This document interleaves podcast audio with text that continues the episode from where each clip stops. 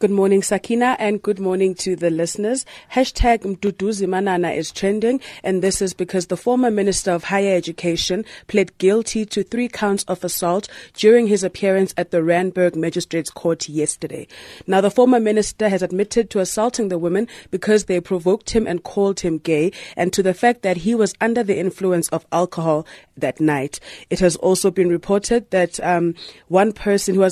the second person was arrested in court. He had apparently come to support Manana, but was pointed out by one of the victims. Manana is due to appear back in court on the 7th of November, where he will be sentenced.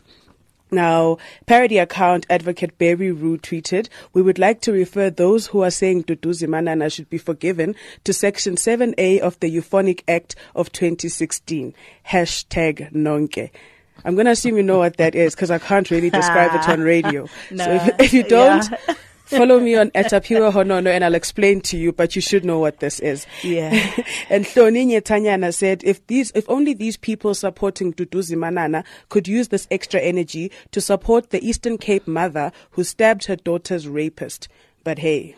Bit of drama there at that hearing where one of the people attending was identified as, one of the friends of Minister Manana, and he was arrested there. So the nerve, though, quite dramatic. Did he really think he was going to get away with it? Like he even has the nerve to show up to support his friend, and he knows that he was there as well that night. But former deputy minister. Oh, yes. Moving right along, Johann Rupert is trending, and the SA's richest man is trending because he said radical economic transformation, the policy championed by our president to reduce racial inequality, is no more than theft. He literally said radical economic transformation is just a code word for theft. Your take on this, ma'am? I shall plead the fifth on this one because I just think it's amazing how often I kind of find myself thinking people have no sense of irony. Mm-hmm. Absolutely none.